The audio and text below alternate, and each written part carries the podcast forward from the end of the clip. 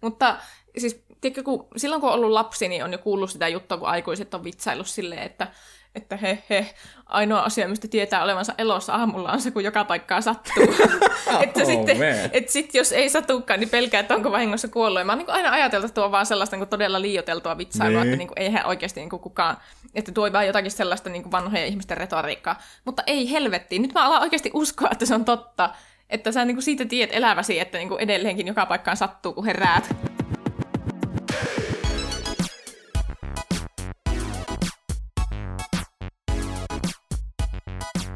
Mä oon huomannut semmoisen kummallisen jutun, kun mä ajoin kaljaa. No, mikäpä tämmönen kummallinen juttu on? Tiedätkö, kun oot jossain puistossa vaikka ja sitten siinä tissuttelet vähän olutta tai siideriä tai jotakin ja silleen on mennyt muutama olut, silleen 2-3. Joo, 2-3 olutta on mennyt, joo. Niin mulla menee nenä tukkoon siinä vaiheessa. Siis tukkoon? Mitä nää tarkoittaa? Joo, siis mä niinku tunnen, kun mun nenässä limakalvot turpaa kiinni ja sitten mä oon semmoinen, vittu kun tää kalja on hyvää. Niin, eli siis onko se siis kirjaimellisesti, että sun pitää käydä niistämässä vai siis... Ei, siellä ei ole räkää. Mun limakalvot vaan niinku menee umpeen. Anteeksi, kun mulla nyt on vähän vaikeuksia prosessoida tätä, mutta siis mitä tämä nyt niinku tarkoittaa konkreettisesti? Silleen, niinku, että sun nenä on tukossa, joo. Niin. Mutta miten se tapahtuu sen kaljan kautta? Mä en tiedä. Se vaan, tiedätkö, mä juon kaljaa ja sitten yhtäkkiä mun nenä on tukossa. Ja mä oon yhdistänyt tämän siihen olueen, koska se tapahtuu aina siinä ehkä suunnilleen 3. kaljan, tai ehkä joskus jopa siiderin kohdalla. Okei, siis tuota mä olin just kysymässä, että siis onko tämä kalja spesifi, mutta ei, se voi tapahtua myös siiderin kanssa. Ei, koska viime viikonloppuna mä join siideriä ja sitten mä taas olin yhtäkkiä silleen, että vittu kun ei saa happeen nenästä. Ethän nää tee mitään semmoista, että sä niinku tyyliin pidät sitä suussa, sitä kaljaa silleen niinku omituisen kauan, silleen niinku kurlutat, niinku pesisit hampaita tai jotakin tämmöistä. Because that's how you drink beer, right? Ei kun ihan oikeesti, tää on vaan tämmönen outo juttu, että kun mä juon alkoholia, niin sitten mun nenä tukkeutuu hetkeksi ja sitten kohta mä oon taas niinku aivan fine. Mä en tiedä, mistä se johtuu, mutta siis mä joskus kuulin, että esimerkiksi mulla on yksi semmonen tuttu, jolle käy silleen, että se, jos se juo vaikka yhdenkin jonkun tölkillisen jotakin alkoholia, niin... Sille tulee semmoiset levottomat jalat, että sillä alkaa, niin kuin, tiedätkö, pistelee jalkoja ja silleen, niin kuin, tuntuu semmoiselta kuumottavalta ja siinä on vähän niin kuin, pakko heilutella niitä. Niin, niin kuin, mä vähän niin kuin, silloin mietin ainakin, että, niin kuin, että kuulostaa aika pahalta tommoiselta keskushermosta jutulta, että kannattaisiko sitä vitun kaljaa juua, mutta... Joo, mielenkiintoisia sivuvaikutuksia kaljalla ja muutenkin tämmöisellä alkoholilla, mutta siis onko sä kokeillut tätä kovemman tavaran kanssa?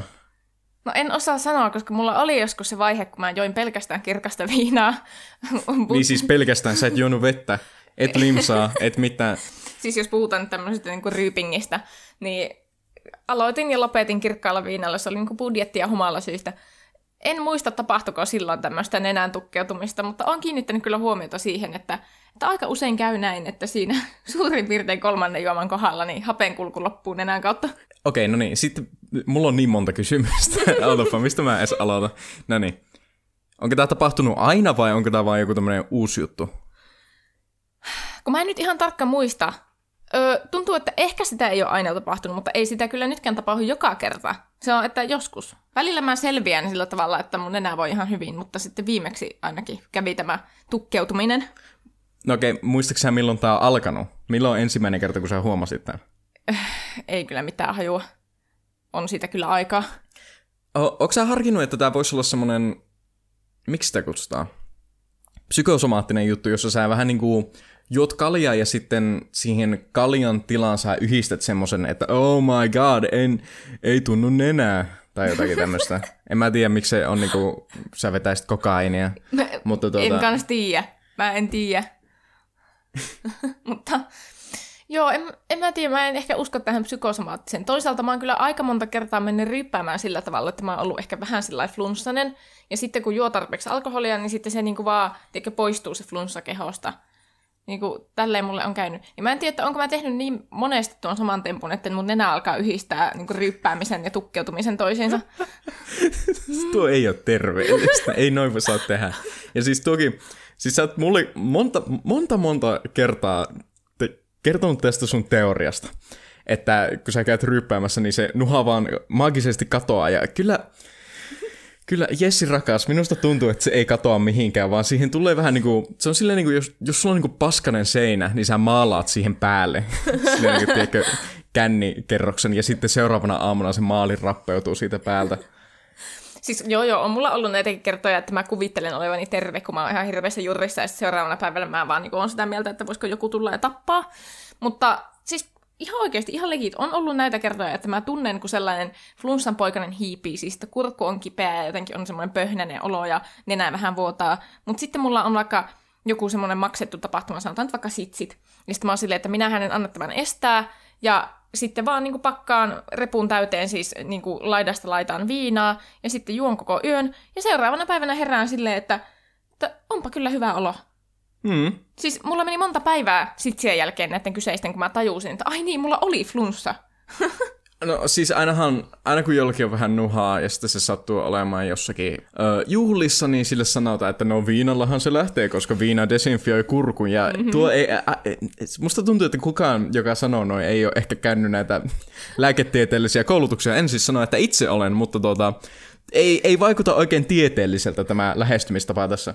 Mä uskon, että vanhalla kansalla kyllä on niinku ihan tämmöistä tietämystä, että niinku ei ne mummelit turhaan sitä Jägermeisteria juo silloin, kun meinaa nuhaa yllättää. Minusta tuokin on vaan semmoinen tekosyy, että sulla on Jägermeister-pullo ihan varalta kaapissa. Sillä ei, se on lääkettä. Ei mihinkään muuhun tarkoitukseen. Joo, kyllä. Siis kun musta tuntuu, että tuo on vähän semmoinen samanlainen vanhan kansan parantumiskeino kuin joku semmoinen, että vuodotetaan jotakin pahaa verta ulos tai jotakin tämmöistä silleen, että joo, se tauti on siinä veressä, joten se paha veri pitää vuodattaa pois, joten No joo, okei, ehkä mä en menisi mihinkään kupaattavaksi silleen, tiedä, ehkä pumppaamaan sitä pahaa verta pois, mutta kyllä mä aion ehkä laskea sen varaan, että jos on vähän semmoista flunssaa, niin viinalla se lähtee. Viina huuhtoo kaiken, paitsi nykyään ei voi luottaa tuohon, koska korona. Nykyään ei saa lähteä mihinkään ryppäämään, jos on vähänkään semmoinen nuha. Niin, että sen takia mä vähän niin kuin huolestuin tästä, että kun mun nenä tukkeutui, kun mä joon kaljaa, että nyt kaikki varmaan luulee, että mä oon täällä niin kuin silleen, tiedätkö, koronapäissään. Koronoissa. Niin. Tervetuloa Erotaanko jo podcastiin. Tämä on viikoittainen podcasti, jossa me puhumme muun muassa ajankohtaisaiheista, ihmissuhteista ja siitä, mitä meidän elämässämme tapahtuu. Täällähän on jälleen kerran jupisemassa Teemu. Ja Jessi. Ja koronasta puheen ollen, voitaisiinko me ihan äkkiä niinku puhua koronasta silleen, koska mun on kyllä pakko sanoa, että siis vaikka me periaatteessa eletään vieläkin korona-ajassa, niin ei musta tunnu enää siltä jotenkin omituisesti. Joo, kyllä musta tuntuu, että elämä on sillä tavalla ihanasti normalisoitunut, koska nimittäin tänäänhän on ensimmäinen päivä, nyt siis kun äänitetään tätä, kun tämä valmiuslaki on otettu pois käytöstä. Eli tällä hetkellä Suomi on taas niin kuin laillisesti normaalitilassa, mikä on minusta aika lohdullista. Ja siis kun katsoo vaan niin kuin maailman tilastoja, niin kuin koronatartuntoja ja koronakuolemia, niin kyllä mä sen sanon, että Suomi on hoitanut tämän aivan loistavasti, tämän koko tilanteen minun mielestäni. Että siis kaikki te, jotka kuuntelette tätä ja olette pysyneet kotona ja käyttäneet niitä maskeja ja siis käyttäytyneet fiksusti tässä omituisessa tilanteessa, niin kiitos teille. Kyllä, siis tämä on saavutettu niin kuin yhteisellä panoksella, pesemällä käsiä aivan raivona ja aivastelemalla sinne kainaloon ja kyllä. Se, mä en käsivarteen itse, mutta kyllä se kainalokin varmaan toimii. Joo, siis mun äiti on terveydenhoitoalalla töissä, niin hän on opettanut mulle joskus 10 vuotta sitten varmaan, että aivastaa pitää niin kainaloon. Niin mä muistan silloin, kun mä aloin seurustelemaan sun kanssa, ja sulla oli silloin tapana aivastaa siis kämmeniin tällä tavalla. Joo, ja niin sitten oli. Vaan niin pyyhkiä housuihin, ja sitten mä niin kuin, sillä tavalla niin pienesti aina kuolin sisältä. Mm. Mä mietin, että niin kuin, tää on asia, josta mä haluan sanoa, mutta mä en tiedä kehtaanko. Ja se on se parisuhteen alkuaika, kun on semmoisia pieniä juttuja, jotka on silleen niinku, sä et halua aloittaa semmoista ongelmaa siitä, mutta ne on semmoisia ihan pikkuriikkisiä juttuja, josta sä haluaisit huomata, että voi herra jestas, miksi sä teet näin? Nimenomaan. No sitten joskus mä sanoin siitä ja sitten sä vähän aikaa mutisit vastaan, että mitä väliä, mussun. Tuolta kun mä kuulostan sinun mielestä? Joo, just tuolta. Joo, ei, mutta siis nykyäänhän mä aivastan aivan oikea-oppisesti. Itse asiassa aloin aivastan silleen jo ennen koronaa. Se on ihan totta, joo. Että tää on mennyt oppiperille ennen tätä niinku hirveää pandemiaa. Kyllähän siis muutenkin silleen, kun mä elän sun kanssa ja sä oot ehkä vähän huomaavaisempi näissä asioissa, niin kyllä mun jossakin vaiheessa piti tulla vähän niin kuin vastaan puolivälissä, että silleen niin kuin piti mun oppia vähän näitä juttuja sulta, silleen niin kuin näin poispäin. En mä ole yhtä oppinut näissä asioissa kuin sinä, mutta... Siis tämähän on aivan täysin niin kuin mun henkilökohtaisten neuroosien tuotetta, tämä niin kuin hygieniafriikkeys, että niin kuin jossain vaiheessa mä tarpeeksi nasahtelin siitä, että voitko please pestä kädet, kun tulet kaupasta, niin... Se ehkä... Hei, oon mä pessyt kädet, kun mä oon tullut kotiin. No oot kyllä. Siinä sä oot kyllä ollut, mutta ehkä tuo aivastusjuttu oli niinku semmoinen, missä sitten valistin jossain vaiheessa. Mutta hei, ihanasti tällä tavalla just kesän alkajaiseksi on poistettu valmiuslaki ja elämä alkaa sillä tavalla normalisoitua. Ja sitähän ennusteltiin alun perin, että se kaikista pahin piikki osuisi juhannukselle, mutta kappas vaan. Kohta on juhannus ja me ollaan saatu jo peruttua kaikki nämä niinku isoimmat rajoitteet. Niin mitäs juhannussuunnitelmia on luvassa meillä? No, mehän ollaan menossa muhikselle, eli muhokselle näin suomen kielellä, juhlimaan juhannusta.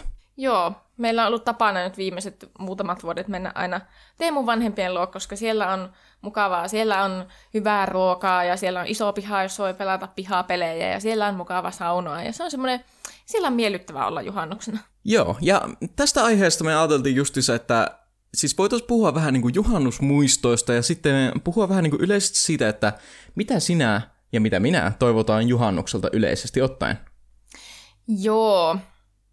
No mun täytyy sanoa, kun mä alan muistelemaan menneitä juhannuksia, että mä oon ollut ehkä vasta tyyliin niin kuin aika vanha, sillä hyvin pitkästikin yläasteelta tai lukiossa, kun mä tiedostan, että juhannus on joku juttu.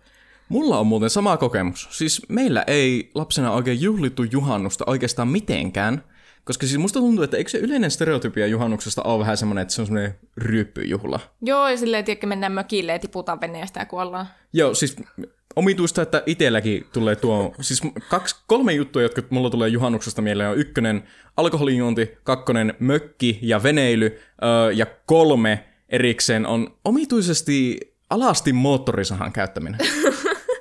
Joo.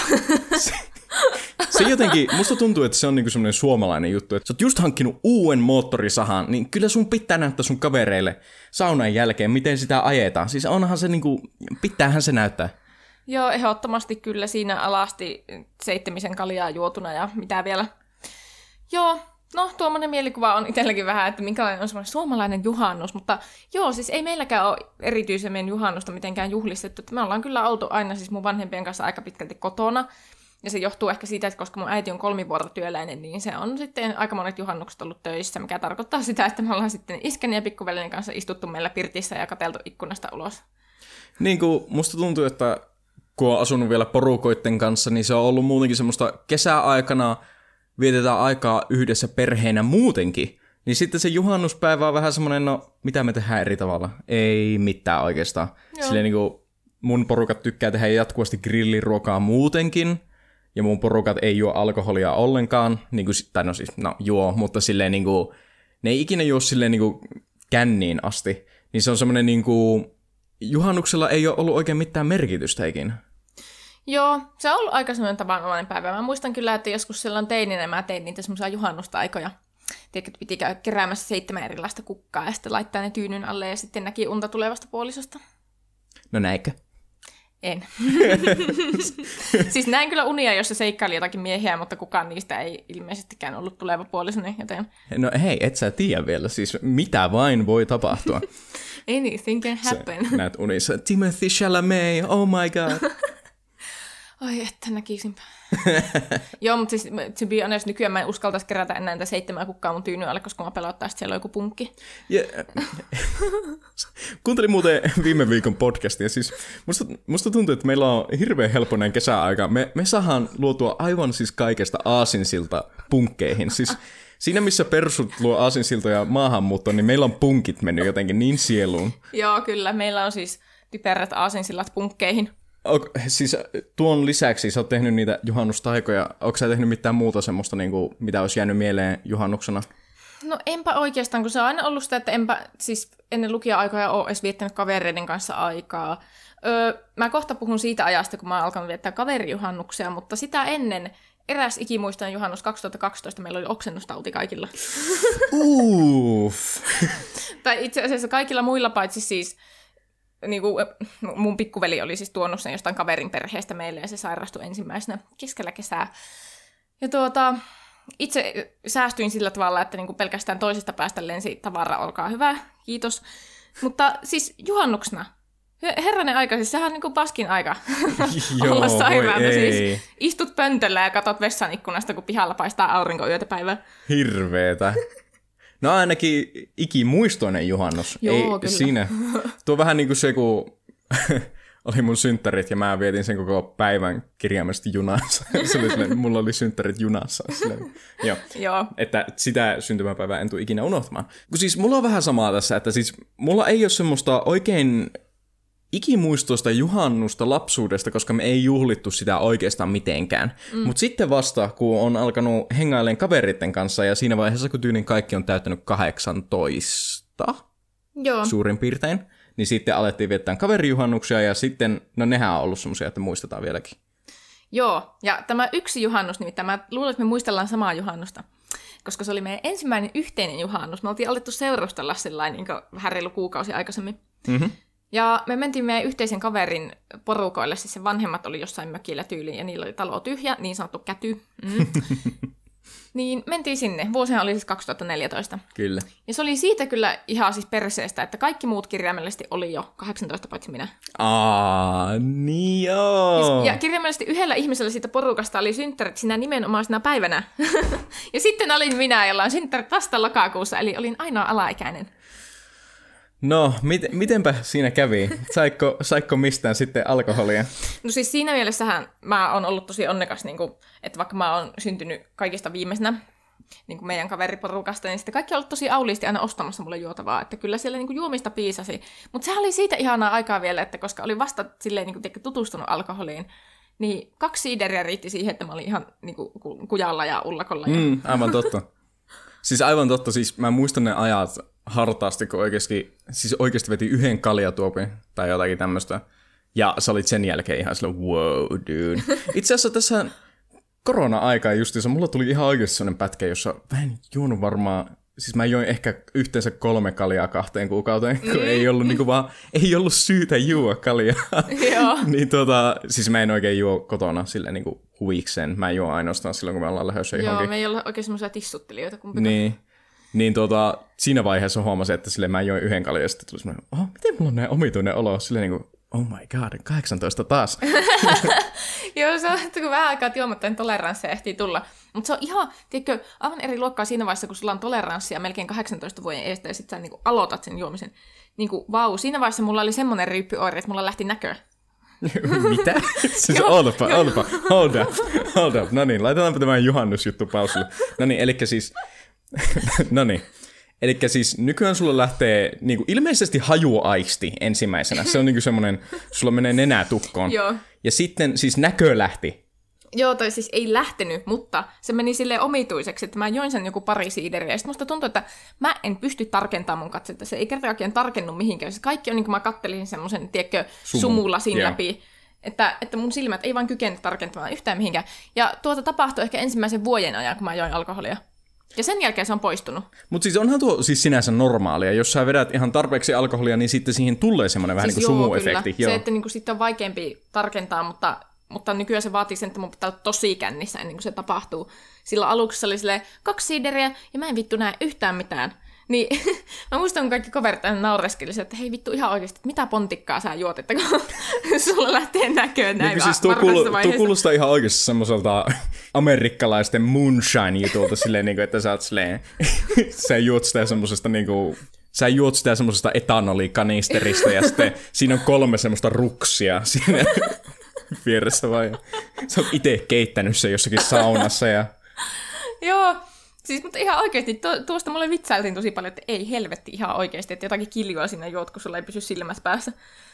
Mutta se oli sen aikainen oire. No, mutta palatakseni tähän juhannukseen, siis se oli tosiaan sitä, että mun ystävät oli mulle auliisti ostaneet juotavaa, kun itsehän en sitä voinut siinä vaiheessa ostaa. Ja oltiin siellä kaverin kämpillä ja se oli hirveän kivaa ja me siellä pelailtiin pelejä ja tälleen. Mutta siinä vaiheessa sitten, kun ilta alkoi mennä myöhäisemmäksi, niin joku keksi, että hei, miksi emme menisi paikalliseen baariin? Oo. Onhan kerran juhannus, ja onhan sentään yhden ihmisen synttärit, ja mä oon siinä vasta siellä silleen, tonnin setelinä, en näe mitään. Don't do this to me, ei. Joo, että se oli kyllä siis katkera hetki, kun kaikki muut meni sinne baariin, mutta sitten yksi niistä ystävistä oli erittäin ihana ihminen, ja se niin kuin ajatti mua ympäri kyliä. Että kun tarkoitus oli, että se odottaa niin kauan, että tuutte sieltä baarista ulos, ja sitten se voi viedä ihmisiä kotiin, niin että se ajattaa mua siellä kylillä, ja mä istuin siinä vänkärin paikalla niin kuin ihan seipäässä. No oliko mukavaa? Se oli mukavaa, kunnes mun äiti soitti mulle. Kello oli se varmaan jotain, mitähän 12. Äiti soitti, joo, voisit tulla kotiin. Ja mä sanoin, äiti, en mä halua vielä. Tule kotiin nyt! Joo. Joo, ja sitten tiedätkö, tuommoista kädenvääntöä jatkuu silleen 20 minuuttia, ja sitten mun piti antautua, että pakko mennä kotiin. Ja se oli mun ensimmäinen kerta, kun menin humalassa kotiin alaikäisenä. Ota, mun pitää kyllä kysyä tuosta, siis, että jätinkö mä sinut sitten sinne niinku hengailevaan, ja mä menin sinne baariin itse? Joo. Olen erittäin pahoillani. Kuulostaa aivan hirveältä tempulta tehdä. Mutta se oli vähän silleen, kaikki muut meni sinne baariin, niin silleen kaikki täysikäiset. Joo, eikö mä mietin tuossa vaan, että siis yleensähän 18-vuotiaana se temppu on, herranjumala, anteeksi jos meillä on jotakin alaikäisiä kuuntelijoita, älkää ikinä tehkö näin, ihan oikeasti. Mutta siis mä aina muistelin, että se temppu oli siinä, että jos kaikki on vähän niin kuin hilkulleen 18, niin jos te menette vaan niin kuin massalla sinne, niin ei ne tarkista enää papereita. Ja sehän tuohan niin kuin piti paikkansa kyllä. Paikallisessa baarissa, jonka nimeä en aio tässä mainita. Että... niin, oltiin Kempeleessä oltiin. Joo, Kempele. Siellä oltiin Kempele. Kyllä aivan, ottamaan varmasti. Niin, tai Tyrnävälläkin saatiin. Joo, olikohan se pottu viinaa juotiin siellä. Joo, kyllä. Ilman kun sen näköä lähtikin saatana. niin. Siis ihan oikeasti meininki oli sitä, että niin jos meni paljon ihmisiä porukalla sisään, niin ei niitä papereita välttämättä katsottu. Ei niin. Niin, olisin ihan yhtä hyvin voinut tulla siinä niin kuin joukon mukana sisälle, ei ketään olisi kiinnostanut, mutta olin kuitenkin sen verran kuulijainen, että en sitten ihan uskaltanut. Siis mä muistan sen pätkän sieltä, että justiinsa oltiin siellä pihalla, mutta en mä sitä baarijuttua muista. Mä inhoan baareja muutenkin, niin mun aivot oikeasti vaan delegoi kaikki baariosiot jonnekin roskakoppaan suoraan. Joo. Tämä kuulostaa siltä, että mä join niin paljon, että menetin muistin, mutta ei, en myönnä. Joo. Joo, en tiedä, se oli kyllä kiinnostavaa, mutta toisaalta mulla oli ihan hauskaa. Siis menin kotiin semmoisessa hilpeässä kännissä ja yritin keittiössä voidella leipää ja esittää, että olen täysin selväpäinen. Se oli kyllä siis hurjin asia varmaan, mitä mä oon tehnyt alaikäisenä, että niinku... Terkkuja äitille, jos siellä kuuntelee, en muista, onko mä edes tunnustanut tätä asiaa nyt niinku vanhemmalla iällä, vanhemmilleni. No mutta tämän niin sanotusti ensimmäisen kaverijuhannuksen lisäksi, minkälaisia muita juhannuksia meillä on ollut? No meillä on ollut aika monta juhannusta tässä vuosien varrella, niin mä en ole ihan varma, että missä järjestyksessä nämä tulee, mutta mä muistelen, että seuraava juhannus oli sille, että me vaan niinku oltiin sun porukalla, tiedätkö, kökittiin sun huoneessa, koska sitähän me tehtiin sen koko aika, tiedätkö. Joo, tiedätkö, kyllä. Siis syötiinkin sille, että me vaan haettiin alakerrasta ruuat sun huoneeseen. Joo, se oli... No en halua siis sanoa meidän parisuhteen alkuaikoja tylsäksi, mutta silleen verrattuna siihen, että mitä me nykyään tehdään juhannuksena, niin se oli ehkä vähän semmoinen, itse asiassa tulee vähän niin kuin uusi vuosi meille. Tuo on vähän niin kuin mitä me tehdään uutena vuotena yleensä. Joo, paitsi nykyään me ollaan huomattavasti paljon enemmän seurallisia kuin silloin. Niin, totta. Mutta joo, mulla on päässä tämmöinen niin kuin tietynlainen ajanjakso, semmoinen kausi, kun me vaan asuttiin sun huoneessa. Joo, oikeasti semmoinen niin kuin vuoden pätkä. Joo, sillä hädintuskin poistuttiin vessaan, kusijämpäri siellä. Joo, kyllä, joo, okei, joo. Joo, mutta joo, se yksi juhannus oli tämmöinen sun huoneen juhannus. Mutta sen jälkeen mä muistan, että meillä olisi ollut 2 juhannusta kaupungissa. Siis mulla on just sama muistikuva, että se meni silleen, että just 1 Muhoksella, mutta se oli semmoinen vähän erilainen. Sitten 2 kertaa täällä Oulussa. Ja minkälainen Oulu-juhannus yleensä on? No aika monet ihmisethän on puistoissa ja terasseilla, ja mekin oltiin silloin muistaakseni 2016 juhannuksena puistossa. En muista, mentiinkö johonkin baariin, siitä mulla ei ole mitään havaintoa. Mutta joo, puistossa oltiin kavereiden kanssa, ja 2017 oli vähän semmoinen sateisempi ilma, niin me ei uskallettu olla sitten ulkona, niin me oltiin tässä meillä. Mm. Joo, mutta yhtä kaikki kavereiden kanssa, ja sehän oli ihan mukavaa. Onhan siis näin yleisesti ottaen juhannus on aina parempi pihalla. Siis se, kun just miettii 2015, kun me oltiin minun huoneessa se koko juhannus, niin, ja sitten sinun lapsuudesta se, kun sä olit vatsataudissa. Kyllä juhannus on minun mielestä semmoinen päivä, että sun pitää viettää se ulkona. Joo, on se vähän niinku, se vaatii sitä, mutta se on välillä Suomen olosuhteissa aika vaikeeta. Niin on. Se on vähän niin kuin vappu siinä mielessä, että ei voi ikinä tietää, minkälainen keli on. Joo. Siis okei, jos sattaa, niin kyllä mä ymmärrän, jos on sisällä ja pelaa jotakin lautapelejä. Mutta silleen, niin kuin minun mielestä se on semmoinen niin kuin kuitenkin seurallinen juhlapäivä, jolloin yrittää olla mahdollisimman paljon pihalla, syö ruokaa ja näin poispäin. Että silleen, se, oliko se 2016 justiinsa, kun me oltiin justiinsa, oliko varmaan Kiikelin rannassa? Joo, siellä oltiin ja oli tosi lämmin, se oli ihana juhannus. Joo. Mutta sitten esimerkiksi tämä 2014, mistä äsken puhuttiin, niin silloin tuli räntää taivaalta, että me kyllä siitä huolimatta sinnikkäästi grillattiin siinä pihalla. Mm-hmm. Että me oltiin sieltä saatanaa kyllä juhannuksena ollaan pihalla, ihan sama mikä tuli. Mutta muistanko mä väärin, mutta eikö se ollut vaan semmoinen nopea pätkä? Siis joo, ei siellä koko aikaa satanut, joo. Että vähän tupsautti räntää, mutta oli se joka tapauksessa vähän semmoinen perinteinen suomalainen juhannussää. Niin ja se oli läppä justiinsa, kun siis me yritettiin syödäkin pihalla siinä. Mm. Niin sitten se meni silleen, että grillattiin, sitten tuli yhtäkkiä räntää ja sitten me tultiin syömään siihen pihalle, mutta sitten kaikki oli niinku märkää, niin piti istua semmoisella märällä penkillä. Näin mä muistan ainakin, että se meni. Joo, kyllä. Yeah. Joo, mutta on ollut ihan hyviä ilmoja kyllä ja niinku... No sitten ehkä vuodet 2018-19 ollaan oltu sitten taas niinku sun porukoilla ja ainakin viime vuonna oli ihan hyvä ilma, ainakin silloin yhtenä päivänä. Niin oli. Joo, muuten... satovettä, mutta sitten mehän just pelattiin pihapelejä ja tehtiin semmoisia kukkasepeleitä ja punkkeja oli päänahka täynnä. Joo. Mä otin kuvia paljon, sen mä muistan. Mulla on tosi paljon kuvia siltä ajalta ja mä luin jotakin kirjaa muistaakseni. Joo. Mutta kyllä siis, jos mun pitäisi niinku valita, että mitä mä tein juhannuksena, niin kyllä se on niinku siis ne pihapelit, jotka on mulle se tärkein. Joo, siis kyllä niinku, jos mä ajattelen semmoista oikein ideaalia ja ihanaa juhannusta, niin kyllä mä ajattelen niitä semmoisia pihapelejä ja sitten vähän ehkä siinä juon jotakin herkullista siideriä ja syön ihanaa grilliruokaa ja uusia pottuja. Joo, tuo on niinku se ideaali juhannus. Kyllä. Ja sitten vielä saunataan illan päälle. Ja... No ehkä semmoinen yhdenlainen juhannus, mikä meiltä puuttuu, on mökkijuhannus. Se on totta. Ja siis on meillä ollut mökkireissuja kavereiden kanssa... Niin kuin talvella ja kesällä, mutta ei ikinä juhannuksena. Joo, ei ole koskaan ajoittunut juhannukseen, mutta sehän vähän on silleen, että se pitäisi varata todella aikaisin se mökki, jos meinaa juhannukseksi sen saada, koska aika monet suomalaiset on mökillä juhannuksena. Totta, ja siis sehän justiinsa, se kysyntä on niin kovaa silloin niille mökeille, että sitä ei saa. Ja siis musta tuntuu, että ihan niin kuin olisin joskus lukenut, että niitä hintoja jopa nostetaan juhannusta varten. Joo, ihan varmasti, koska se kysyntä on niin kovaa. Joo, mutta se on vähän, kun mehän monesti ollaan puhuttu kavereiden kanssa sitä, että joo, että kun pitäisi mennä mökille juhannuksena, oispa tosi ihanaa ja ai että, mutta kun se on vähän vaikeaa tälle nuorena aikuisena, kun sitten kaikkien työt ja kaikkien hommat menee sillä tavalla ristiin, että siitä pitäisi sopia todella aikaisin. Ja siinä on vaan niin monta muuttujaa, että kukaan ei jaksa tehdä sitä niin kuin aloitetta siihen, että nyt vittu oikeasti mennään sinne mökille. Se on ihan oikeasti hankalaa. Ja sitten kun tietää, että kaikilla ei ole autoja, tai meillä ei ole autoja, niin, niin sitten siinä on niitä kyytijuttuja, joita pitää sopia, varsinkin jos lähtee yhtään kauemmas kaupungista. Niin se on, siinä on niin monta noita muuttujia, että se on oikeasti hankalaa. Ja sitten musta tuntuu, että... Just sä mainitsit siitä, että kukaan ei halua tehdä sitä aloitetta. Siis musta tuntuu, että onneksi meillä on kaveriporukassa ainakin se yksi ihminen, joka on jaksanut varata niitä mökkejä. Tunnistat itsesi nyt. Nimeämätön henkilö. Kiitos tästä tosi paljon, koska siis kukaan ei halua lähteä siihen hommaan. Se on paskinta hommaa ikinä, kun sun pitää lähteä karhuamaan niitä kaikkien niinku mökkimaksuja. Sun pitää... tarkistaa se mökki, ottaa tyylin kuvaa, tai no en mä tiedä, onko tämä kyseinen henkilö ottanut ikinä kuvia, mutta siis yleisesti ottaen näin, kun vuokraat jotakin pariksi päiväksi, niin kannattaa ottaa kuvaa joka huoneesta ihan vaan, että sä voit sitten verrata, miltä se näyttää.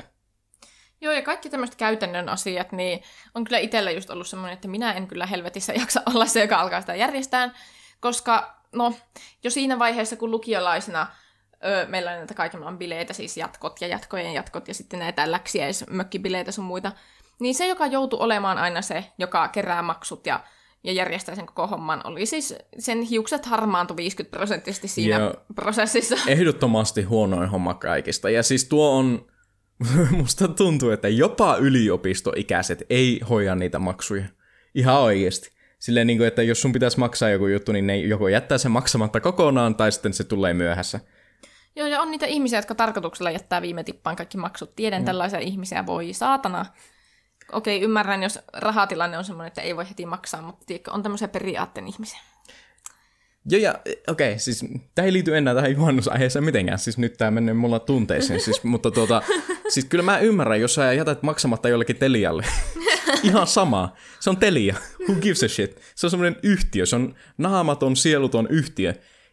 Sillä on kyllä sitä rahaa, ei haittaa, jos et sä maksa sitä ajoillaan. Mutta sitten kun se on sun kaveri Markus ja sä jätät maksamatta, niin tulee kyllä vähän semmoinen, että mitä Markus meinaa sulle ihmisenä? Markus ei ole sieluton, naamaton yhtiö. Joo, ja Markus on myöskin yhtä lailla perse auki kuin kaikki muutkin ihmiset, niin se on kyllä, se on epäkiitollista hommaa tämä maksujen keräily. Mutta joo, siis sehän olisi kaikista parasta, jos jollakin vaikka olisi kaveriporukasta semmoinen mökki, mihin niin voitaisiin vaan kerääntyä. Siinä ei tulisi sitten sitä maksujen keräilypaskaa. Totta, paitsi sekin on sitten silleen, no meidän ikäisellä ei todellakaan ole omistuksessa mökkiä, joten se on joko porukoiden tai isovanhempien mökki.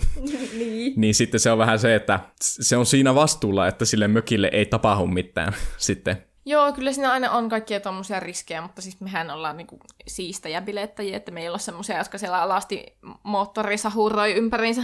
Mutta siis näistä pihapeleistä, siis mölkkyhän on meidän siis lemppari.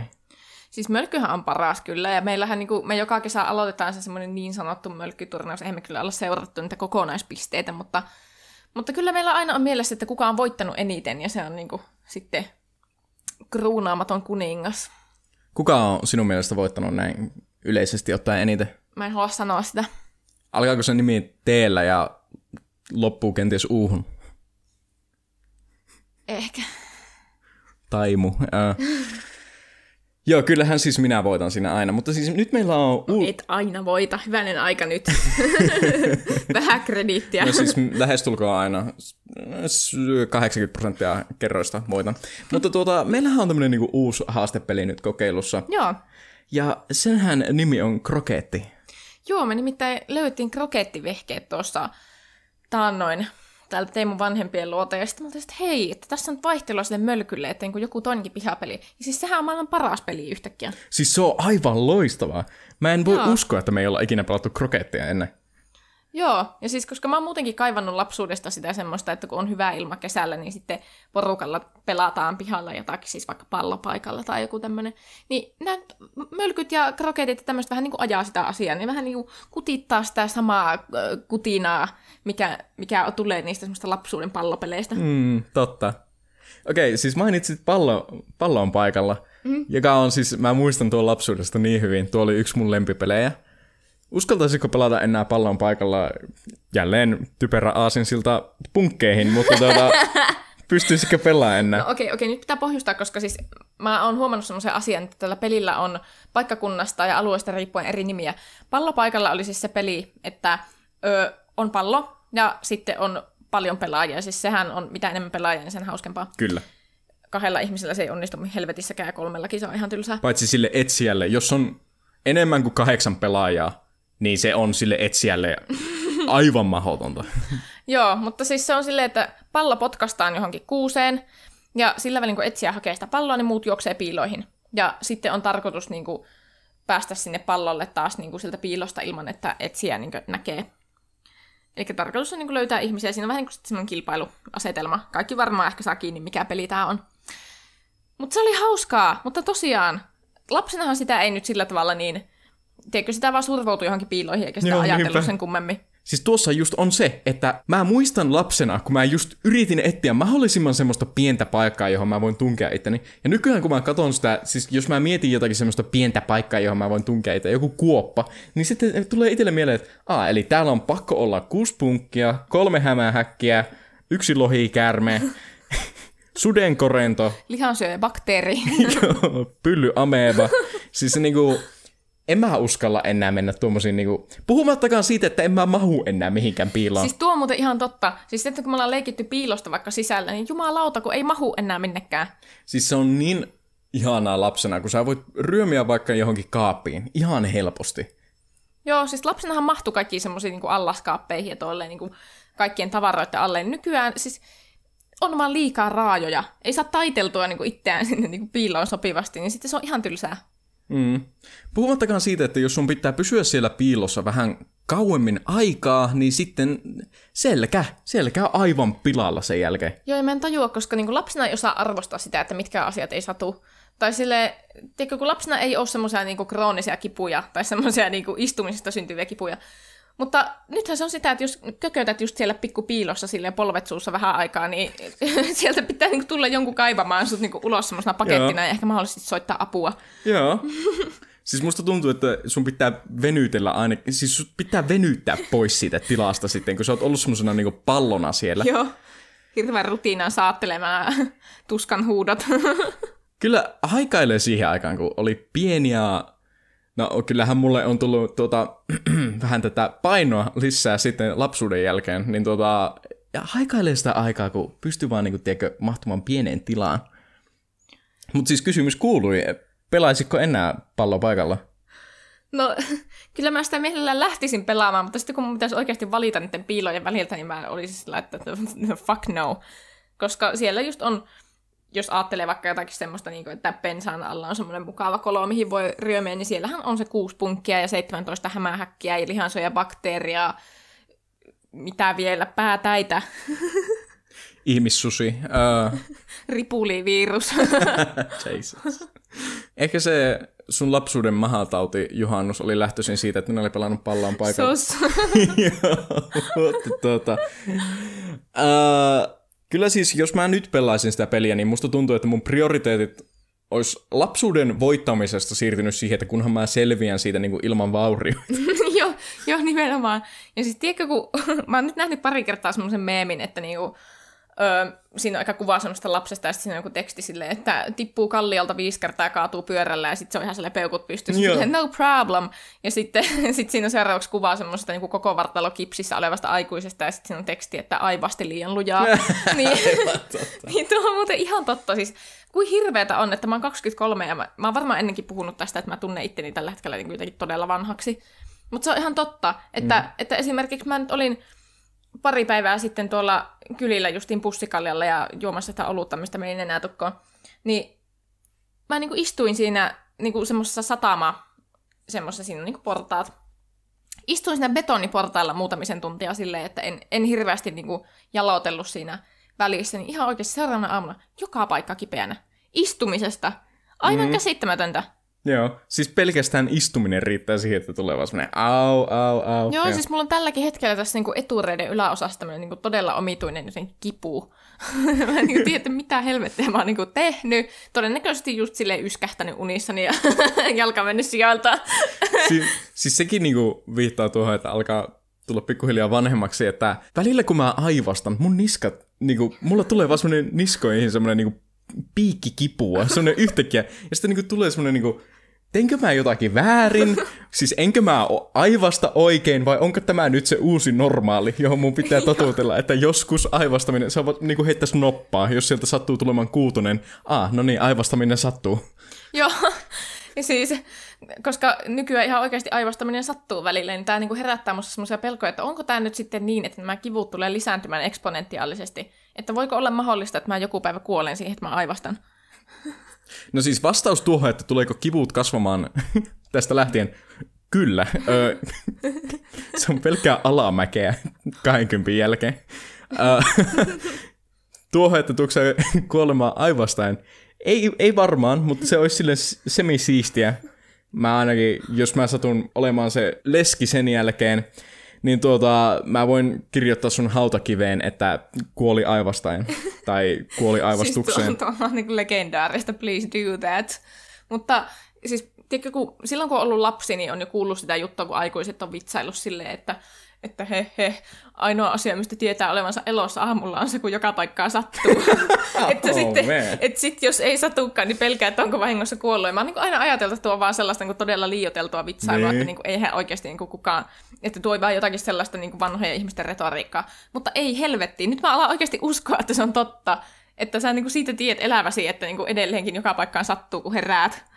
Mutta siis tuokin, mä oon kuullut juttu, että jos sä liikut tarpeeksi paljon, lenkkeilet ja niinku harrastat liikuntaa tarpeeksi, niin sä voit vähän niinku siirtää tuota, että tuota ei ehkä tapahdu, ja jos sä venyttelet tarpeeksi. Mutta sitten mä oon kuullut myös toisinpäin, että esimerkiksi joku lenkkeily kuluttaa sun jalkoja sen verran, niin kuin ajan kanssa, että sitten jos sä vaan lenkkeilet liikaa elämän aikana, niin sitten sä oot 80-vuotiaana semmosessa niin kuin rullatuolissa, koska sä et vaan niin kuin voi sille mitään. Sä oot lenkkeily liikaa, sun jalat on kuluneet. En mä tiedä, onko tuo joku urbaanimyytti, mutta siis herranjestas, fitnesspirkot, kertokaa. Kertokaa heti, koska mä en niin kuin tiedä, että mikä se on tässä se kultainen keskitie sitten. Mutta kyllä mä voin sanoa, että kyllä se liikunta ehkä jotakin auttaa, koska mä pyöräilin tuossa sen 2 viikkoa ja musta tuntuu, että mä oikeasti elän vähän enemmän. Joo, siis arkipäivän liikunta todellakin lisää semmoista, niin kuin, jotenkin siitä tulee vaan parempi olo. Eihän sitä tietenkään näe sillä tavalla siinä liikuntatilanteessa, kun sä oot silleen, ei jaksaa, miksi mä lähdin tänne lenkille, mutta siis se yleinen elämäntila paranee siitä. Joo, kyllä uskon siihen, mutta kyllä mäkin sanoisin tuosta pallapaikalla pelistä, että mun prioriteetit on siirtynyt siihen, että mä selviän tästä ennemmin kuin siihen, että mä haluan voittaa. No mutta, siinäpä taisi olla meidän juhannusjutut ja nyt on luvassa meidän aina niin rakastettu ohjelmaosio, nimittäin ihmissuhdesiivilä. Tässähän on kyse siis siitä, että me täällä ratkotaan ihmisten meille lähettämiä ihmissuhdeongelmia. Joka viikko eri ongelmat. Ja Teemu, sanopas vielä, mihin näitä voi lähettää näitä ongelmia? No näitähän voi lähettää osoitteeseen tellonym.me/erotaankojo. Eli tellonym.me/erotaankojo. Siellä voit anonyymisti lähettää oman ihmissuhdeongelmasi ja me sitä sitten täällä voidaan pureksia ja jauhaa. Ja kaikki ihmissuhdeongelmat kelpaa. Ihan kaikenlaiset. Nyt en aio tehdä sitä suhdevitse. Kiitos. Noniin. Mutta hei, täältä lähtee tämän viikon ongelma. Mitä tehdä, kun on mennyt liian nuorena päätäpahkaa suhteeseen ja 25-vuotiaana tajuaa, että suhteessa on kaikki tosi ihanasti ja kumppani on hyvä, rakas ja turvallinen tyyppi, joka haluaa rakentaa tulevaisuuden yhdessä, mutta omasta mielestä elämä ei kuitenkaan ole sellaista, minkälaista haluaisi sen olevan, juurikin suhteen rajoittavuuden takia. Onko ruohonvihreys aidan toisella puolella harha? Miten uskaltaa ottaa siitä selvää? Kiitos vastauksestanne, ystävällisin terveisin Anneli Kirsikka Tomaatti. Kiitos Anneli Kirsikka Tomaatti tästä kysymyksestä. Tämä on tosi mielenkiintoinen kysymys ja mä uskon, että aika yleinen myös semmoiselle niin kuin pidemmin parisuhteessa olleille. Joo, ja siis mä kans mietin, olin sanomaisillaan just tätä, että mä luulen, että tämä on semmoinen yleinen asia, mitä miettii ehkä semmoista ihmistä, jotka on aika nuorena alkanut pitkään suhteeseen. Että jossain vaiheessa tulee se ajatus, että mistä helvetistä voi tietää, onko tämä se, mihin kannattaa tyytyä niin sanotusti. Kyllä. Ja tosiaan sanotaan nyt ensimmäisenä, ollaan oltu 6 vuotta yhdessä, sä oot 23, mä oon 24, ja ollaan alettu seurustelemaan silloin, kun mä oon ollut 18 ja sä oot ollut 17. Joo. Joten meillä on tää sama, että ollaan semi-nuorena alettu tähän suhteeseen, että silleen me ollaan tietyllä tavalla samassa tilanteessa kuin Anneli Kirsikka Tomaatti tässä. Että sinänsä nyt tuli kyllä hyvä kysymys, koska mehän ollaan aivan tämän aiheen asiantuntijoita. Mistä sä haluaisit lähteä aloittamaan tätä? Pitäisi varmaan miettiä sitä, että tuossa jos esitetään tämä kysymys, että onko ruohon vihreys aidan toisella puolella harha? Eli mä uskon, että aika monet semmoiset pitkään suhteessa olleet välillä edes joskus miettii sitä, että minkälaista mun elämä olisi, jos mä olisin nyt sinkku. Kyllä. Siis tuohon kysymykseen, että onko se harha? Kyllä mä sanoisin, että se riippuu siitä sun omasta elämäntilanteesta. Mä en pysty sanomaan sulle, että se on harha tai ei, koska mä en tavallaan tiedä tätä anonyymin tilannetta ihan kokonaisuudessaan. Omassa elämässä mä oon ajatellut aina, että se on harha, koska siis mä oon aika varma, että se on harha siinä mielessä, että siis jos mulla on parisuhde, jossa mä oon aivan uskomattoman iloinen joka päivä, jossa ei ole oikeastaan mitään väärin, ja sitten mä lähtisin vähän niin kuin vaihtamaan sitä silleen niin kuin läpäällä, niin. Koska mä haluan vaan nähdä, minkälaista sinkkuna oleminen on, niin kyllä se minun mielestä vaikuttaa aika isolta semmoiselta niin kuin harhalta. On se kyllä, siinä ottaa aivan valtavan riskin, mutta mä uskon, että aika monella, jolla on niin kuin, asiat just sillä tavalla tasaisen hyvin, niin kuin tässäkin tämä Anneli Kirsikka Tomaatti kuvailee, että kumppani on hyvä, rakas ja turvallinen tyyppi, joka haluaa rakentaa tulevaisuuden yhdessä, eli ei niin kuin, ilmeisesti ole mitään isoja ongelmia. Niin kyllä siinä ihmismieli varmasti alkaa sitten kuitenkin aika helposti harhailemaan sillä tavalla, että no mitä jos sitten kuitenkin, tai minkähänlaista mahtaisi olla. Mun mielestä tuo on ehkä aika luontaista sillä tavalla, että mä en usko, että tuota tarvii säikähtää sillä tavalla, jos joskus niin kuin pitkässä suhteessa ajattelee tommoisia asioita. Joo, ja musta tuntuu, että siis jos niitä ei ajattele, niin se on omituista. Siis niin, joka ikinen ihminen ajattelee jossakin vaiheessa, että no mitä jos. Joo, totta. Mutta mä kyllä kans haluaisin ehkä väittää, että on se kyllä aika iso harha, että niinku ruoho olisi niin sanotusti vihreämpää aidan toisella puolella, koska mulla on aika paljon semmoisia kavereita, jotka on ollut pitkän aikaa sinkkuna. Ja vietän näiden kavereiden kanssa paljon aikaa, että niillä se on niinku sitä semmoista tinderöintiä ja treffailua ja semmoista pyörittelyä, että no oisko tää tyyppi kivaa, mutta onko sittenkin tuo, ja vitsi kun harmittaa, kun siitä tyypistä ei tullut mitään, ja irtosuhteita ja tämän tyyppistä. Niin sillä tavalla itse en voi niinku samaistua tuohon elämään, koska on ollut tosiaan parisuhteessa niinku 100,5 vuotta. Että mulla on niinku tosi erilainen perspektiivi aina, kun mä juttelen näiden mun ystävien kanssa. Ja sit mä oon niinku joskus sitä kautta miettinyt sillä tavalla, että niin, että mitä jos munkin elämä olisi tommoista? Että kyllähän siinä niinku aika helposti niinku näkee sen puolen siitä elämästä, että se on semmoista vapautta ja semmoista, voi sekoilla menemään. Mutta ihan oikeasti, siis ainakin nämä mun ystävät on vakuuttanut, että tämähän on siis ihan perseestä. Siis kun siinä on just se pointti, että ne elää tuolla tavalla, ne siis hyppii suhteesta toiseen ja treffailee sen takia, että ne sais sitä, mitä mulla on jo. Niin, itse asiassa kun kuuntelee omien sinkkukavereiden valitusta, niin se on aika hyvä semmoinen niinku muistutus siitä, että mitä itsellä on. Joo. Läppä, että sä otit tämän aiheen esille, koska ei me olla sovittu tätä mitenkään, mutta siis mä meinasin sanoa tästä itse just samasta jutusta, että kun kuuntelee itse kavereiden sitä selitystä, että minkälaista sinkkuelämä on ja kuinka he haluaisivat tähän ja tuohon. Ja onhan siis, meidän pitää nyt huomauttaa tästä, että on sinkkuelämässä ne siistit puolensa. Silleen, niin kuin, että jos sä tykkäät niistä irtosuhteista, niin niitä kyllä löytyy Tinderin nykyajassa. Mutta sitten jos sä et halua olla niissä irtosuhteissa sun koko elämää, ja sun pitää niin kuin jossakin vaiheessa alkaa kuitenkin löytämään se vakituinen suhde, niin kyllä siis siinä vaiheessa, kun sulla tulee mittariin täyteen 25, niin sä alat huolehtimaan ensimmäistä kertaa siitä, että no se ei ole tapahtunut mulle vielä. Tuleekohan se ikinä tapahtumaan?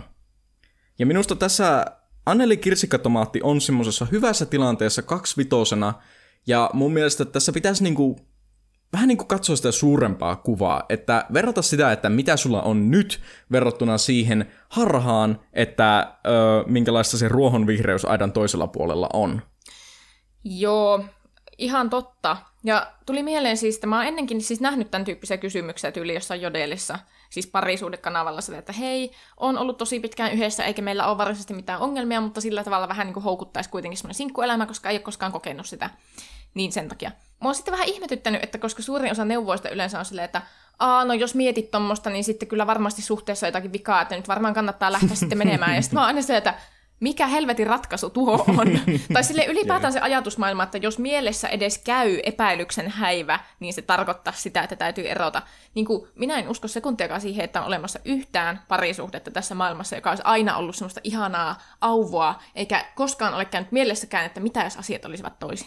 Joo, siis tuo aivan täysmyytti. Tuossa ei mitään järkeä ensinnäkin tuommoisessa ajattelutavassa. Ja muutenkin, kun puhutaan tästä, kiva, kun me parisuhdeohjeiden antajat dissataan muita parisuhdeohjeiden antajia, mutta kyllä mä sanon sen, että siis tuo Jodelin muutenkin tuo heitä pois, osta uusi, jätä se mentaliteetti on aivan hulluutta. Se on tuommoinen niinku Tinder-ajan omituinen uusi juttu, jossa silleen niinku, jos sun parisuhteessa on edes yksi juttu vielä, niin ei kannata jäädä korjaamaan sitä, vaan heitä pois, uusi kiertoon, ja sykli jatkuu uudelleen. Niin, ja siis niinku, ylipäätään musta niinku typerä se, että niinku, tuolla tavalla pidetään yllä sitä illuusiota, että jossain olisi se parisuhde, missä ei mukaan ole mitään vikaa. Kun faktahan on se, että jos sä vaikka eroat jostain ihmistä sen takia, että sua vituttaa joku yksi tietty juttu, ja sit sä löydät ihmisen, jossa ei ole sitä juttua, joka vituttaisi, mutta sit siinä on toinen juttu, joka vituttaa eri tavalla. Että niinku, Herran Jumala, niinku, mä toivon, että niinku, useammat ihmiset ymmärtää sen, että kun ei saatana ole olemassa sitä ihmistä, joka ei niinku ikinä millään tavalla niinku vituuttaisi tai siinä ei olisi jotakin puolta, mikä niinku ärsyttää. Se on vaan fakta. Siis mun mielestä parisuhde on muutenkin sitä semmoista kauppaa, tai tavallaan kaupankäyntiä, että niinku, hyväksytkö nämä paskat puolet sen varjolla, mitä hyvää saat vastineeksi? Kyllä, siis se on semmoinen, että sun pitää katsoa sitä sun partneria ja nähdä ne huonot puolet ja hyvät puolet ja sitten vaan tehdä se päätös, että nämä hyvät puolet on sen verran bängereitä, että nuo huonot puolet ei vaikuta muhun enää. Ja ei, siis tämä kuulostaa siltä, että itse asiassa tämähän olisi tosi helppoa lähteä väittämään sitä, että no, me ollaan semmoisessa parisuhteessa, jos me jatkuvasti yritetään vähän niin kuin muuttaa toisia semmoiseksi paremmaksi. Sä puhuit aikaisemmin tässä podcastissa siitä, että mä aivastin mun käsiin ja se ärsytti sua. Mutta siis se oli semmoinen, sä just sanoit siinä alussa, että sä hyväksyit sen siihen alkuun. Siihen alkuun. Sitten piti tulla muutos. Ja sillä niin kuin, kyllä mä sanoisin tuon, että partnerista saa löytyä niitä vikoja, mutta sitten niin kuin, jossakin vaiheessa niistä voi huomauttaa silleen pikkusen, että hei, voiko tehdä mieluummin tällä tavalla. Ja sitten siitä pitää keskustella, että no mikä on liian suuri muutos siinä parisuhteessa? Niin siis mun mielestä vielä on ihan okei niin huomata tämmöisestä niin tavasta, joka tavallaan on lopulta aika harmiton, siis vaikka joku tyyli aivastaa. Mutta siis, että jos, kun sehän on ihan fakta, että niin ei kuitenkaan, ei parisuhteeseen voi lähteä sillä ajatuksella, että no mua kyllä ärsyttää tuo juttu, että ehkä mä saan sen niin muuttumaan, jos se on joku iso vaikka persoonallisuus. Niin se on sitten aivan eri asia. Joo, koska ei niin mihinkään ihmissuhteeseen, niin ystävyyssuhteeseen eikä parisuhteeseen voi lähteä sillä tavalla, että mä nyt on muuten tyytyväinen, mutta mä muutan tämän ihmisen niin kuin tämän osalta. Niin kuin ei ihmisiä, niin kuin lähtökohtaisesti pitäisi hyväksyä, että ihmisiä ei voi muuttaa, vaan ihminen muuttuu, jos se haluaa. Kyllä, täysin samaa mieltä. Mua vähän ärsyttää aina näissä siivilöissä, jos me ollaan liian samaa mieltä. Niin tässä on kyllä siis semmoinen, että me ollaan oltu aivan samalla sivulla tämän koko ajan. Ehkä mä haluan huomauttaa vielä tästä, että siis tosiaan me vähän tässä sivuttiin tätä, että hirveän helposti ihmiset ottaa sen yhden vian, ja jos siinä on se yksi vika, niin sitten se pitää vaihtaa pois se partneri. Mutta kyllä tässäkin tosiaan pitää huomauttaa, että okei, on myös semmoisia isoja yhden vian asioita. Semmoinen siis niin parisuhdeväkivalta esimerkiksi. Siis se on siis heitä pois, osta uusi. Joo. Ihan oikeasti. Siis kun on tämmöisiä, niin kuin, että joo, muuten se on tosi ihanaa ja kivaa, mutta se vaan pieksee musta paskat pihalle silleen joka viikko. Että niin okei, että tuo on se yksi vika, mistä on niin sallittua silleen lähteä vittuun. Joo, ja on siis tuon tasoisia vikoja. Semmoisia, niin kuin, mitä kannattaa ottaa huomioon. Että siis me ei puhuta todellakaan tuommoisista jutuista. Me puhutaan niin kuin, tällä kertaa siis puhutaan niin kuin tämmöisistä, hän aivastelee käsiin, Herra Jumala. Mä en kestä tätä tuommoisista, tuon tason jutuista. Mutta musta tuntuu, palataanpa vielä tähän. Joo. Mä lähtisin tästä, että Anneli Kirsikka Tomaatti kysyy tässä myös, että miten uskaltaa ottaa siitä selvää. Tuo on vaikea kysymys. Se on semmoinen, koska tää on niin yksilökohtainen kokemus. Ja kyllä mä lähtisin itse testailemaan sitä rajaa sillä, että siis mä miettisin sitä laajaa kuvaa siitä, mitä mulla on tällä hetkellä. Ja sitten se, mitä sä oot niin kuin pitkässä parisuhteessa, semmoisen niin kuin rakenteen, minkä sä oot koonnut itselle. Ja vertaisin sitä siihen, että mitä jos mä pyyhkisin tämän kaiken pois ja alkaisin sinkuksi. Miltä se sun sinkkuelämä näyttäisi? Kuittele se, että miltä sun sinkkuelämä näyttäisi. Joo, ja sitten paskenna sitä 50%, koska siis monestihan ihmisillä on semmoinen kuva niin kuin, että tavallaan jos haaveilee jostakin, se kuva siitä on todella paljon ruusuisempi kuin mitä se on todellisuudessa. Että on helppo ajatella, että sitten kun mä olisin sinkku, niin sitten mulla olisi aina semmoisia ihania terassi-iltoja ystävien kanssa, ja sitten siellä olisi jotakin tosi ihania tyyppejä, joiden kanssa mä silleen siinä flirttailisin, ja sitten olisi jotakin ihanaa seksiä siinä ja niinku tämmöistä, että elämä olisi vaan niinku yhtä semmoista ihanaa ilotulitusta. Kun todennäköisesti se on sitä, että istut vaan kotona syömässä pakastepizzaa ja mietit, että saatana, miksi kukaan ei rakasta minua. Niin. Että siis se on yllättävän iso kauppa, minkä sä joudut tekemään siinä. Ja siis jälleen haluan huomata, että me ollaan oltu molemmat kauan parisuhteessa. Me ei voida tälle mitään, että me ollaan tätä mieltä. Tää voi kuulostaa siltä, että no niinpä tietysti erotaanko jo podcastin juontajat on samaa mieltä, koska ne on ollut parisuhteessa 46 vuotta. Mutta kyllä me ollaan vaan tätä mieltä. Joo, ja silleen, että mä ymmärrän sen, että se saattaa jossain vaiheessa kasvaa aika isoksi se ahdistus silleen, että jos tuntuu, että on niinku tavallaan käyttänyt hirveästi vuosia siihen parisuhteeseen, ja sitten tulee semmoisia epäilyksen tunteita, ja sitten se niin kuin koko pallo vaan niin kuin ahistaa. Niin kuin mä ymmärrän sen, että sehän on se syy, miksi ihmiset esittää näitä kysymyksiä, koska ne tuntee olevansa tilanteessa, josta ne ei vähän niin kuin pääse pois. Tai silleen, että niillä ei ole semmoista niin kuin helppoa ratkaisua siihen. Niin mun mielestä se jo vähentää sitä niin kuin tilanteen ahistavuutta, on se, että sä vaan hyväksyt sen, että tämmöisiä ajatuksia voi tulla. Se, että jos yrittää estää tämmöisiä ajatuksia, mun mielestä pahentaa sitä tilannetta. Joo, ehdottomasti. Että jos niin kuin elää jossakin semmoisessa illuusiossa, että parisuhteen pitäisi olla semmoinen, ettei koskaan ole epäilyksen hetkeä, niin sehän niin kuin aiheuttaa ihan helvetisti ahistusta sitten, että, niin kuin, että itsellä on niitä tunteita ja koittaa niin kuin kiistää niiden olemassaolon. Kannattaa hyväksyä se, että okei, mulla on näitä ajatuksia, että mä niin kuin mietin joskus, että no mitä jos mä en oiskaan vaikka tässä parisuhteessa. Ja ei sillä nyt ole väliä. Vaikka se suhde onkin hyvä, niin kyllä musta se on ihan normaalia ja ihan tervettäkin silleen niin kuin miettiä elämänsä arvoja joskus. Joo, minusta aivan loistavasti sanottu. Niin mä uskon, että ehkä sillä pääsee niinku semmoisesta niinku ehkä tulisimmasta aihtuneisuudesta, kun vaan niinku antaa näiden ajatusten olla. Mutta sitten toki mun mielestä voisi olla ihan hyvä keskustella myös sen kumppanin kanssa, koska kyllähän se voi olla, että sillä toisillakin on ollut joskus semmoisia mietteitä. Niin, se voi olla. Ja sitten mä just mietin tässä, että mitähän tällä rajoittavuudella tässä tarkoitetaan, että suhde on rajoittava. Ja mä mietin, että silleen niinku, mitä, tuohan voi tarkoittaa montaa eri asiaa, mutta silleen niinku, mä mietin, että onko se esimerkiksi seksuaalisesti rajoittava. No, eihän sitä tiedä, jos te ootte molemmat joskus 50-vuotiaana ihan kyllästyneitä elämään. Jos te ootte vielä siinä vaiheessa yhdessä, niin sittenhän voi niinku lähteä kokeilemaan niinku semmoisia swingeri-juttuja tai jotakin tämmöistä. Niin, ja siis musta on niinku ihan kiva, että miten semmoinen niinku yleinen ilmapiiri on keventynyt sen suhteen, että minkälainen on moderni parisuhde. Eli niinku musta tuntuu, että se on aika yleistäkin nykyään, että semmoiset parit, jotka on ollut pitkään yhdessä, niin tekee tämmöisiä sopimuksia, että hei, avoin suhde. Niin sehän voi olla niinku yksi mahdollisuus sitten vähän niinku purkaa sitä niin sanottua rajoittavuutta, jos se sitten liittyy vaikka siihen seksuaalisen puoleen. Ja jos se liittyy johonkin muuhun puoleen, niin justi sä mainitsit tuossa, että puhu sen partnerin kanssa siitä, että onko hänellä samanlaisia ajatuksia. Se voi kuulostaa jälleen, puhuttiin viime podcastissa vissiin siitä, että se voi kuulostaa vähän semmoiselta, että siis oota, mitä sä haluat tehdä sille partnerille, varsinkin jos hänellä ei ole ollut näitä samoja ajatuksia. Mutta pitäähän siis tavallaan, jos se vaivaa, niin kyllä siitä pitää puhua myös.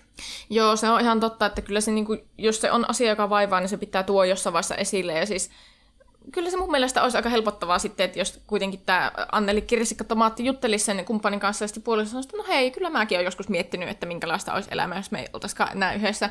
Niin siitähän voi tulla semmoinen niinku yhteinen kokemus sitten tavallaan, että ei sen tarvitse olla niinku semmoinen hajottava kokemus mun mielestä. Niin ja tuossa on justiinsa hyvä, että mieluummin kun sä sitten kärsisit hiljaisuudessa yksin, niin sitten sä ainakin voisit tuoda sen sun partnerille esille ja olla silleen niinku te voisitte kokea sen yhdessä. Mm. En mä tiedä, miten tämä käytännössä toimii, varsinkin jos se partnerista sanoo, että anteeksi, minkälaisia ideoita tai siis ajatuksia sulla on tämän suhteen hirveetä. Mutta niin, en mä tiedä. Mutta kyllähän se on ihan mahdollista tietenkin, että jos tämmöinen tulee niin sanotusti puskista tämmöinen keskusteluaihe, niin se kumppani jotenkin saattaa ottaa sen silleen vähän mustasukkaisesti tai jotenkin niinku tulkita sen väärin tai jotenkin ajatella sen tosi tunnepohjaisesti, että sehän voi vaatia sulattelua tietenkin. Mutta ei se sitä tarkoita, etteikö sitä keskustelua kannattaisi käydä. Samaa mieltä. Jälleen, siis mua harmittaa niin paljon, että meillä ei ollut yhtään juttua, mistä riidellä tässä. Siis meillä on muutenkin ollut aika sopusointuinen podcast, sillä niin ei olla riidelty tai väitelty mistään aiheesta kertaakaan. Joo, ollaan oltu samaa mieltä siitä, että punkit on hirveätä ja paikkaa sattuu. Mutta joo, sillä tavalla tämä voisi paketoida sillä, että hyvin todennäköisesti on niin, että ruoho ei todellakaan ole vihreämpää aidan toisella puolella, mutta se vaan tuntuu siltä tuosta näkökulmasta, missä tämä meidän kirsikkatomaatti on. Ja tilanteen ratkaisuksi niin kannattaa ensimmäiseksi hyväksyä se, että tämmöisiä ajatuksia on itsellä ja sitten toisekseen keskustella niistä. Samaa mieltä. Mulla ei ole edes mitään lisättävää tuohon, siis niinku, kyllä. Jup. Joo. No niin, kiitos kun kuuntelitte Erotaanko jo podcastin tältä viikolta. Ja Jessi Jokelainen, mistä sinun elämää voi seurata? No, Instagramissahan minä olen kauriinkasvot. Sen lisäksi nettisivut, joille kirjoittelen blogitekstejä ja muuta ajankohtaista, kauriinkasvot.com. Kyllä, kyllä. Minun juttuja voi katsoa Instagramista nimellä bruntti, pehmeä bruntti. Loistavaa. Ja hei, hyvää juhannusta. Älkää ajelko moottorisahalla alasti ja älkää varsinkaan hukkuko. Älkää oikeasti. Siis katsottiin just, että korona-aikana on kasvanut hukkumistilastot oikeasti, kun ihmiset vettää kännit ja menee uimaan. Älkää hukkuko sinne mihinkään. Joo, ei mitään semmoisia hommia. Olkaa varovasti. Siis ihan oikeasti olkaa varovasti. Kiitos kun kuuntelitte. Tämä oli tässä. Moi moi! Moi moi!